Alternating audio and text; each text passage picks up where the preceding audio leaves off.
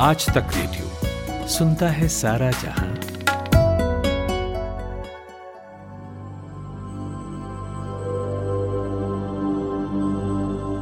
शुरुआत में जब हम कोरोना सर्वाइवर से बातचीत में पूछते थे कि आप जब पॉजिटिव पाए गए तब आसपास के लोगों का कैसा रिएक्शन था, कई लोगों ने जवाब दिया नकारात्मक।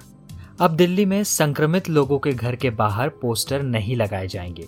इसके पीछे यही दलील दी गई है कि मरीजों की जानकारी आरडब्ल्यूए के पास पहुंचने और व्हाट्सएप पर प्रसारित होने से व्यक्ति के साथ नकारात्मक चीजें जुड़ जाती हैं और उसकी ओर गैर जरूरी ध्यान जाता है।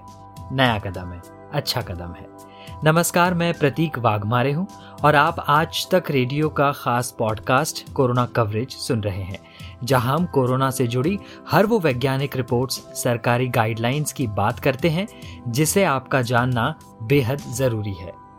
तो आज कोरोना कवरेज में बात होगी एक न्यूट्रिशनिस्ट से, जो बताएंगी कि वो कौन सा विटामिन है जिसे लेने से इम्यून सिस्टम को बूस्ट मिले। साथ ही बात करेंगे भारत के उस पहले राज्य की जो मास्क पर कानून लेकर आया है। वहीं एक कान खड़े करने वाला अपडेट भी देंगे कोरोना वैक्सीन पर, और आखिर में मुलाकात होगी एक कोरोना सर्वाइवर से। उससे पहले देश दुनिया में कोरोना से जुड़ी अपडेट्स सुन लीजिए।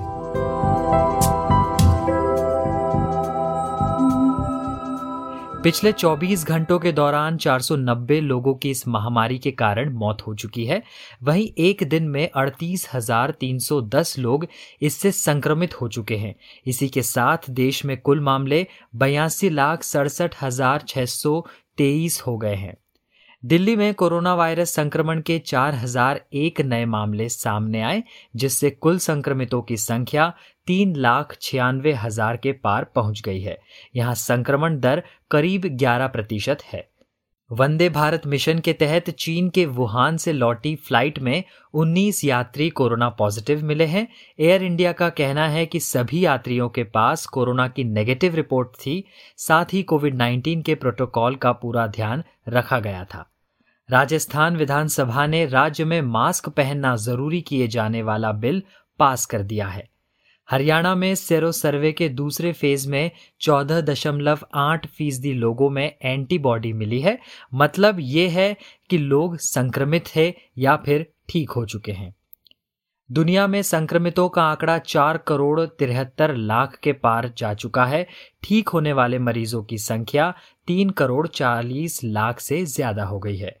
फ्रांस में दूसरा लॉकडाउन लगाए करीब एक हफ्ता गुजर चुका है, लेकिन अब तक संक्रमण की दर में कोई कमी नहीं आई है। यहां 52,518 मामले सामने आए हैं। WHO के डायरेक्टर जनरल टेड्रोस गैब्रियस ने एक बार फिर उन देशों को चेतावनी जारी की है जो महामारी को लेकर सख्त नहीं है। उन्होंने कहा है कि अगर अब कदम नहीं उठाए तो हालात हाथ से निकल सकते हैं। पुर्तगाल सरकार ने साफ कर दिया है कि वो संक्रमण रोकने के लिए आपातकाल और लॉकडाउन लगाने पर विचार कर रही है। हालांकि अब तक ये साफ नहीं किया गया है कि आपातकाल कैसा होगा या लॉकडाउन पिछली बार की तरह होगा या अलग। और जर्मन बायोटेक फर्म ने कहा कि क्योरवैक्स के प्रायोगिक कोविड-19 वैक्सीन ने मनुष्यों में प्रतिरोधक प्रतिक्रिया दिखाई है। कंपनी जल्द ही इस वैक्सीन का बड़े पैमाने पर ह्यूमन ट्रायल शुरू करने जा रही है। उम्मीद है कि अगले साल की शुरुआत तक यह वैक्सीन बाजार में आ जाए।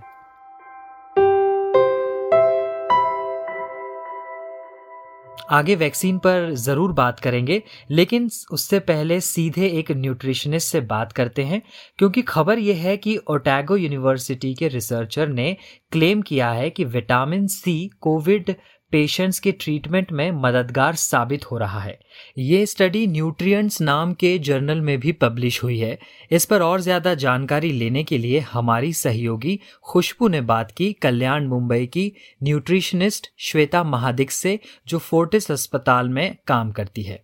तो डॉक्टर, पैंडेमिक की शुरुआत से ही विटामिन सी जो है वो बहुत चर्चा में रहा है, लोगों को बहुत बार बोला गया है खाने के लिए। तो आखिर विटामिन सी का किस तरह का रोल होता है कोरोना वायरस की ट्रीटमेंट में, मरीजों की जो ट्रीटमेंट होती है उसमें? ओके, तो बेसिकली कोविड-19 जो महामारी है, पेंडेमिक, तो हम उससे ऑलमोस्ट 6 to 7 मंथ से गुजर रहे हैं और उसमें हमें बताया जा रहा है कि मास्क लगाना इम्पोर्टेंट है, हैंड वॉश करना इम्पोर्टेंट है, सोशल डिस्टेंसिंग रखना इम्पोर्टेंट है। वैसे ही मैं लोगों को बताना चाहूंगी कि हमें डाइट के ऊपर भी फोकस करना बहुत ही जरूरी है, क्योंकि हमारी सेहत तंदुरुस्त रखने के लिए बैलेंस डाइट लेना बहुत ही जरूरी है। और उसमें भी है हमारे डाइट में एंटीऑक्सीडेंट रिच फूड का इंटेक होना इम्पोर्टेंट है। उसमें इम्पोर्टेंट न्यूट्रिएंट है वो है विटामिन सी। विटामिन सी एक वाटर सोल्यूबल न्यूट्रिएंट है जो हमारे बॉडी में तैयार नहीं होता है, इसीलिए हमारे डाइट में उसका इंटेक होना जरूरी है। विटामिन सी का रोल ये है कि जब भी पेशेंट्स कोविड-19 से सफर होता है तो हमारे बॉडी में 2 इन्फ्लेमेटरी मेडिएटर्स वो एक्टिव होते हैं, वो है इंटरल्यूकिन 6 एंड इंटरल्यूकिन 1। तो ये इनका इम्यून हाइपर रिएक्शन होता है और विटामिन सी का इंटेक ये 2 मेडिएटर्स को रेगुलेशन का काम करता है। तो इसलिए हमें हमारी इम्यून सिस्टम को तंदुरुस्त रखने के लिए विटामिन सी का इंटेक अच्छे से होना जरूरी है, तो तभी हम हमारे बॉडी में फ्री रेडिकल्स से फाइट कर सकते हैं। तो डॉक्टर अपने डाइट में विटामिन सी को किस तरह से मतलब शामिल किया जाना चाहिए, क्या क्या उसमें होना चाहिए? ओके, तो बेसिकली विटामिन सी का रिच सोर्स है वो है आंवला। तो आप डेली एक आंवला खा सकते हैं, बिटवीन मील चलेगा, आफ्टर ब्रेकफास्ट ले सकते हैं, तो पूरे दिन भर में आप 1 आंवला ले सकते हैं। उसके बाद और भी बहुत सारे सोर्सेस है जैसे कि सिट्रस फ्रूट्स है, उसमें ऑरेंज है, स्वीट लाइम है, स्ट्रॉबेरीज है, टोमेटो है, सब्जियों में ब्रोकोली है, ये सब विटामिन सी रिच फूड्स है। तो इन बिटवीन मील्स मतलब generally Indian people in between meals लेते हैं, हम स्किप करते हैं, तो वैसे ना करके हम in between meal 1 whole fruit ले सकते हैं या fruit plate, mix fruit plates ले सकते हैं, उसमें आप स्वीट लाइम है, ऑरेंज, कीवी वैसे ले सकते हैं आप। डॉक्टर इन सब चीजों का फायदा क्या होगा हमारे इम्यून सिस्टम के ऊपर? ओके, बेसिकली विटामिन सी के बहुत सारे फायदे हैं। ये हमारे बॉडी को फ्री रेडिकल्स से फाइट करने के लिए मदद करता है। उसके बाद ये त्वचा को नमी देने में हेल्प करता है। तो जिनकी त्वचा रूखी है, बाल वगैरह रूखे हैं, तो उसमें नमी देने के लिए वो बहुत हेल्प करता है। उसके बाद हमारे बॉडी में आयरन एब्सॉर्प्शन के लिए भी विटामिन सी बहुत ही जरूरी है। जब भी हम नॉनवेज वगैरह अगर आप खाने में ले रहे हो तो उसमें डाइट में आपके विटामिन सी का इंटेक होना भी जरूरी है। तो आप सैलेड में विटामिन सी लेमन स्प्रिंकल करके ले सकते हो। तो डॉक्टर ऐसा तो हमेशा होता है कि अगर कोई किसी चीज को बोल दिया जाए कि ये खाने से आप ठीक हो जाएंगे, आपको मतलब इम्यूनिटी बढ़ जाएगी, तो लोग इसका ओवरडोज करने लगते हैं इस चीज का। तो इसके लिए आप क्या सलाह देना चाहेंगे लोगों को कि वो इनका ओवरडोज ना करें? बेसिकली जो भी सप्लीमेंटेशन रहता है वो तो हमें बेसिकली डॉक्टर के प्रिस्क्रिप्शन से ही लेना जरूरी है। अभी बहुत सारे न्यूज एडवर्टीजमेंट्स आते हैं कि ये खाने से आपका इम्यूनिटी बढ़ जाएगा, वो खाने से आपका इम्यूनिटी स्ट्रांग हो जाएगा, आपको कोविड-19 नहीं होगा, वैसे कुछ भी नहीं है। एडिक्वेट अमाउंट में जो भी फूड है उसका एडिक्वेट अमाउंट खाने में लेना बहुत ही इम्पोर्टेंट। तो अगर आप सपोज कोई भी विटामिन सी एक्सेस ले रहे हैं इन क्वांटिटी में खाने में, तो उसके बहुत सारे side effect, for example iron overload हो सकता है जिसका हमारे किडनी पे, हार्ट पे, लीवर पे पड़ सकता है और बहुत सारी बीमारियां हो सकती है। उसके अलावा ये ऑक्सैलेट का, अगर आपने विटामिन सी एक्सेस लिया खाने में तो ऑक्सैलेट का प्रमाण हमारे किडनी में बढ़ाता है और उसकी वजह से किडनी स्टोन्स हो सकते हैं। तो अगर आपको डेली खाने में विटामिन सी लेना है तो डॉक्टर प्रिस्क्रिप्शन जो भी आपको एडिक्वेट डोज बताते हैं उसके हिसाब से ही लेना है। आप डेली खाने में जो भी विटामिन सी रिच फ्रूट्स है उसका डेली 1 फ्रूट हो या लेमन हो वो ले सकते हैं, उतना आपके लिए सफिशिएंट है। तो ये थी फोर्टिस हॉस्पिटल की क्लिनिकल न्यूट्रिशनिस्ट श्वेता महादिक। तो आपने भी अब सुन लिया ना, अपने रोज के आहार में विटामिन सी को जरूर शामिल कीजिए, फायदे में रहेंगे। और अब उस राज्य की बात जिसने मास्क पर कानून पारित किया है, राजस्थान। जी हाँ, कोरोना वायरस पर सख्ती दिखाते हुए अशोक गहलोत सरकार ने मास्क पर कानून लाया है। साथ ही साथ राजस्थान में पटाखों और आतिशबाजी पर भी रोक लगा दी है, ताकि कोरोना वायरस से संक्रमित मरीज को पटाखों से निकलने वाले जहरीले धुएं से तकलीफ ना हो। इस पर और ज्यादा जानकारी के लिए हमारी सहयोगी खुशबू ने आज तक के टीवी पत्रकार शरद कुमार से बात की। सर, मास्क पे जो राजस्थान सरकार ने बिल बनाया है, कानून पारित किया है, उसका किस तरह का और कितना प्रभाव पड़ेगा लोगों पर? खुशबू, राजस्थान विधानसभा ने ये कानून पारित कर दिया है कि मास्क पहनना अनिवार्य है। अगर कोई मास्क नहीं पहनता है तो दंडात्मक कार्रवाई होगी। हालांकि एक तरह से पहले से ही चालान काटा जा रहा था मास्क नहीं पहनने पर 200 रुपए के, लेकिन एक तरह से लोगों पे एक मानसिक दबाव होगा कि राजस्थान में यह कानून है कि मास्क पहनना है। और उसके जरिए, इस कानून के जरिए बहुत सारी चीजें उसमें लिखी गई हैं, जैसे कोई भी दुकानदार है वो दुकान में एंट्री नहीं देगा, आपको सामान नहीं देगा अगर मास्क लगा कर नहीं जाएंगे तो। इसके अलावा सार्वजनिक जगहों पर अगर बिना मास्क के आप घूम रहे हैं तो कोई भी व्यक्ति आपका कंप्लेन कर सकता है पुलिस में, और पुलिस आपको आकर आप पर कानूनी कार्रवाई कर सकती है। तो इस कानून के जरिए एक संदेश देने की कोशिश की गई है कि जब तक दवाई नहीं है तब तक बचाव ही एक रास्ता है। और ऐसे भी जो मुख्यमंत्री अशोक गहलोत हैं या स्वास्थ्य मंत्री रघु शर्मा हैं, वो लगातार लोगों को बता रहे हैं कि वैक्सीन से ज्यादा कारगर है मास्क। मास्क से अगर दोनों लोग मास्क लगाकर हैं और 2 गज की दूरी पर हैं तो निश्चित रूप से 90% तक कोरोना का जो प्रभाव है उसे कम किया जा सकता है। अभी तक जो वैक्सीन आए हैं, वैक्सीन में ऐसा माना जा रहा है कि 40-50% तक कारगर है, लेकिन अगर मास्क को ढंग से अगर यूज किया जाए, मास्क का इस्तेमाल सब लोग करने लगें, तो कोरोना को रोकने में एक बड़ा फायदा मिलेगा। इसी वजह से इस तरह से कानून लाया गया है। और सरकार का ऐसा मानना है कि कानून लाने से एक संदेश जाएगा लोगों में। एक जन जागृति का जो एक अभियान चल रहा था पहले से, उसमें एक वैल्यू एडिशन हो जाएगा कि इस तरह से राजस्थान में कानून बना है। और सरकार के जो पुलिसकर्मी हैं उनके ऊपर भी एक दबाव रहेगा, या फिर जो प्रशासनिक अधिकारी हैं उनके ऊपर भी दबाव रहेगा कि यह कानून है, इसकी पालना सुनिश्चित कराएं पालना करना। तो मुझे लगता है कि इन चीजों को देखते हुए मास्क पहनने का या मास्क अनिवार्य करने का कानून लाया गया है। और इस कानून के जरिए सरकार का ऐसा कहना है कि दिसंबर तक अगर हम इसे सख्ती से लागू कर लें तो राजस्थान में कोरोना पर 100% काबू पाया जा सकता है। जी खुशबू। हाँ, तो सर, जैसे कि अभी कुछ ही दिन पहले, मतलब जब से शुरुआत हुई है मास्क पहनने को लेकर बोला गया है, लेकिन और उसके चलते जो है पुलिस भी चालान काटती थी, तो इन सब के बावजूद भी क्या ये कानून अगर आता है तो क्या इस पे सरकार जो है अपना लक्ष्य हासिल कर पाएगी? कितना मुमकिन है? खुशबू, ये बड़ा सवाल है कि क्या सरकार लक्ष्य हासिल कर पाएगी, क्या कानून बनाकर ही इस पर काबू पाया जा सकता है। लेकिन राजस्थान सरकार ने जिस तरह से दावा किया है कि दुनिया का ऐसा पहला कानून है जहां पर दंडात्मक कार्रवाई का कानूनन प्रावधान किया गया, विधायी प्रावधान किया गया है विधानसभा से, तो सरकार के ऊपर भी एक नैतिक जिम्मेदारी होगी कि वो इस लक्ष्य को हासिल करे। और जैसा कि मैंने कहा कि प्रशासनिक अधिकारी हो या पुलिस के अधिकारी हो या सरकार के दूसरे अंग हो, जनता हो, जनप्रतिनिधि हो, उनपे ये एक मानसिक रूप से दबाव होगा कि इसकी पालना करवानी है। बहुत सारे आप जगहों पर जाएं, दफ्तरों में जाएं, तो प्रशासनिक अधिकारी हैं, पुलिस के अधिकारी हैं, वो मास्क लगा के नहीं बैठते हैं। तो कम से कम जो सरकारी नौकरी में है उसके लिए तो अनिवार्यता होगी। इसके अलावा सार्वजनिक जगहों पर एक दूसरे को लोग पहले टोक देते थे और टोक कर छोड़ देते थे, अब वो उनका कंप्लेन भी किया जा सकेगा।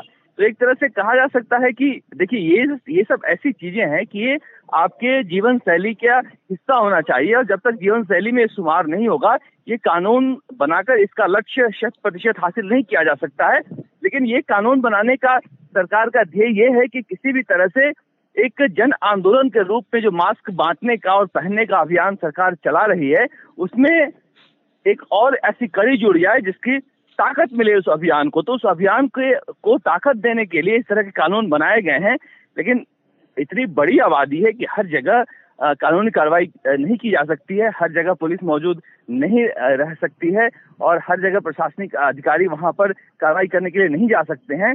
ऐसे में ये बड़ी जिम्मेदारी जो है सभी लोगों की है कि किसी भी तरह से इस कानून को की सफलता दिलवाएं और कोरोना पर काबू पाने में मास्क अभी तक का जितने भी दवाई है या जितने भी उपाय हैं, दुनिया भर के वैज्ञानिकों ने कहा है कि कोरोना पर काबू पाने का सबसे कारगर तरीका मास्क पहनना है।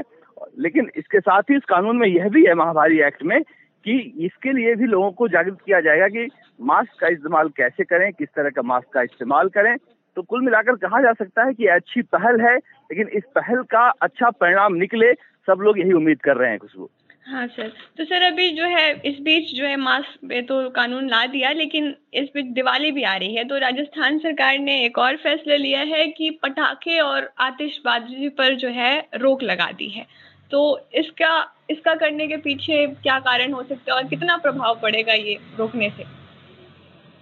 और देखिए, जब दुकानों के अस्थायी लाइसेंस नहीं मिल रहे हैं तो निश्चित रूप से प्रभाव तो काफी ज्यादा पड़ेगा, क्योंकि मोहल्लों में अगर पटाखे नहीं बिकेंगे तो लोग पटाखे नहीं छोड़ेंगे।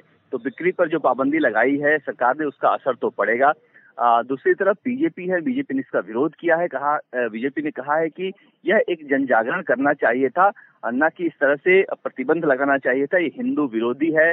बीजेपी के कई विधायकों, जैसे अशोक लाहौती हैं, वासुदेव देवनानी हैं, मदन दिलावर हैं, इन तीनों विधायकों ने कल विधानसभा के बाहर कहा कि ये जजिया कर जैसा है जैसा औरंगजेब ने लगाया था, इस तरह से पाबंदी नहीं लगनी चाहिए।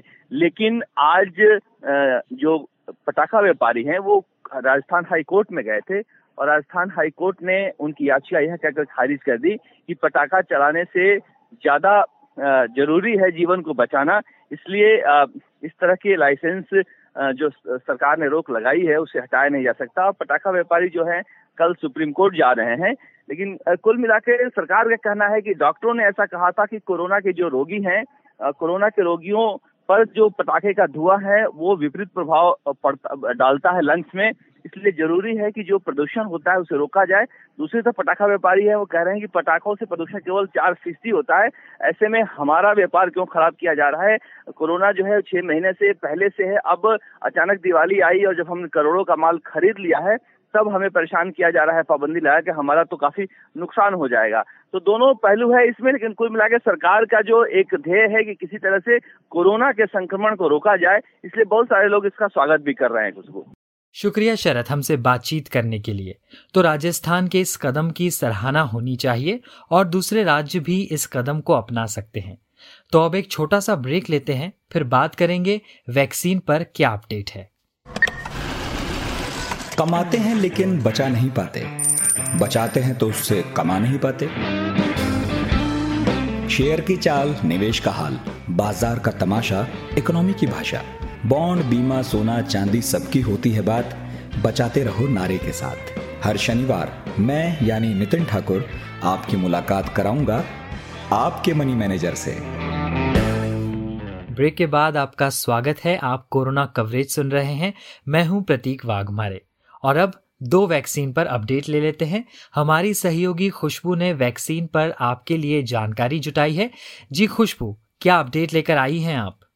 प्रतीक, अगर हम जर्मन की क्योरवैक्स नाम की जो वैक्सीन है उसकी बात करें तो उसके पहले ट्रायल का रिस्पॉन्स जो है वो काफ़ी अच्छा रहा है। इस वैक्सीन ने पहले ट्रायल में लोगों के इम्यून सिस्टम को पॉजिटिवली ट्रिगर किया है और कंपनी के मुताबिक वॉलंटियर्स में उतनी एंटीबॉडीज़ डेवलप हुई हैं जितनी कोविड-19 के एक गंभीर केस के रिकवर होने पर बनती है। फेज़ 1 स्टडी में अब तक 250 से ज़्यादा लोग शामिल हो चुके हैं और वैक्सीन ने शायद टी सेल्स भी जनरेट की हैं, लेकिन कंपनी ने कहा है कि अभी इसका एनालिसिस जो है वो जारी है। वैक्सीन के साइड इफ़ेक्ट्स ज़्यादातर दूसरे इंजेक्शन के बाद देखने को मिलेंगे और इसके मुताबिक थकान, सिर दर्द, मांसपेशियों में दर्द और कुछ बुखार जैसे जो साइड इफ़ेक्ट्स हैं वो 24 से 48 घंटे में दूर हो जाते हैं। और जर्मन बायोटेक फर्म के चीफ एग्जीक्यूटिव ऑफिसर भी कहते हैं कि हम फेज़ 1 के ट्रायल डेटा से काफ़ी प्रोत्साहित हुए हैं और इसे आगे की चरण में इस वैक्सीन को ले जाना चाहेंगे। कंपनी जल्द ही इस वैक्सीन का बड़े पैमाने पर ह्यूमन ट्रायल भी शुरू करने जा रही है और उम्मीद है कि शायद अगले साल की शुरुआत तक ये वैक्सीन बाजार में आ जाए। खुशबू, एस्ट्राजेनेका ड्रग को लेकर भी कुछ अपडेट्स हैं, बताइए। प्रत्येक अगर ब्रिटेन की एस्ट्राजेनेका वैक्सीन के बारे में बात करें तो इसका जो कोरोना वायरस ट्रायल है वो बुज़ुर्ग और युवा दोनों लोगों में अपना पॉजिटिवली इम्यून रिस्पॉन्स दे चुका है। अब ये जो रिव्यू है वो सिर्फ इसलिए हो रही है ताकि इस पर ड्रग मेकर से बात की जा सके इसके मैन्युफैक्चरिंग प्रोसेस पर, और ताकि जल्दी से जल्दी जो है ये अप्रूवल प्रोसेस जो है वो बढ़ सके। तो ये थी खुशबू जो वैक्सीन को लेकर अपडेट्स दे रही थी।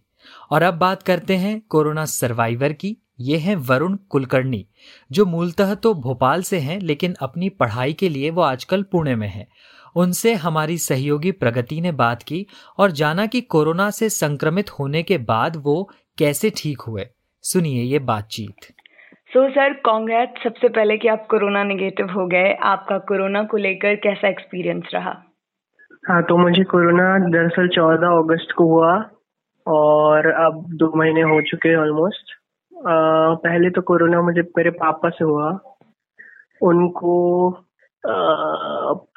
एसिम्टोमेटिक ही था, मतलब ज़्यादा सिम्टम्स नहीं थे, माइल्ड सिम्टम्स, और हमें भी माइल्ड सिम्टम्स थे, मेरे को और मेरी मम्मी को। सो इस जर्नी में मतलब कैसा एक्सपीरियंस रहा कि कितना खतरनाक था आपके लिए कोरोना? था क्योंकि मैं तो यंग हूँ अभी। थोड़ा फीवर था, थोड़ा बॉडी पेन हुआ, बाकी उसके अलावा कुछ थ्रोट पेन वगैरह नहीं हुआ। आयुर्वेदिक मेडिसिन लेते रहा और स्टीम भी लेते रहा, उससे काफी कम होने लगा। 3 दिन में फीवर कम होने लगा और फिर बॉडी पेन भी कम हो गया। पर थोड़े दिन और वीकनेस रहा, मतलब मैं रेगुलरली खेलता हूँ स्पोर्ट्स वगैरह, वो सब नहीं खेल पा रहा था, थोड़े दिन थकान आ रही थी। सो कोरोना से ठीक होने के बाद आपको कैसा लग रहा है अब तो काफी दिन हो गए, पर कोरोना जब ठीक हो गया था उसके बाद 15 दिन थोड़ा वीक से ही लगता था और कोई आलस आता था, कुछ करने का मन नहीं करता था। अब ठीक हो गया, अब कोई प्रॉब्लम नहीं है। मेडिसिन के अलावा आपने क्या क्या चीज़ें यूज़ की थी, मतलब जैसे कोई एक्स्ट्रा में योगा एंड ऑल? नहीं, वो सब नहीं, बस इनफ स्लीप और स्टीम लिया काफ़ी, और उसके अलावा जब फीवर आता था बस क्रोसिन, उसके अलावा कुछ नहीं। तो वरुण जी को आज तक रेडियो की पूरी टीम की ओर से शुभकामनाएं। आप हमेशा स्वस्थ रहें और सभी ध्यान रखें कि हाथ धोना तो है ही, लेकिन 20 सेकंड तक, और हाथों से अपने चेहरे को छूने से बचाना भी है। तो अपना और अपनों का ख्याल रखिए, और ये शो आपको कैसा लगा ज़रूर फीडबैक दीजिए। हमारा पता है radio@aajtak.com। और अब मुझे यानी प्रतीक वाघमारे को दीजिए इजाज़त। नमस्कार।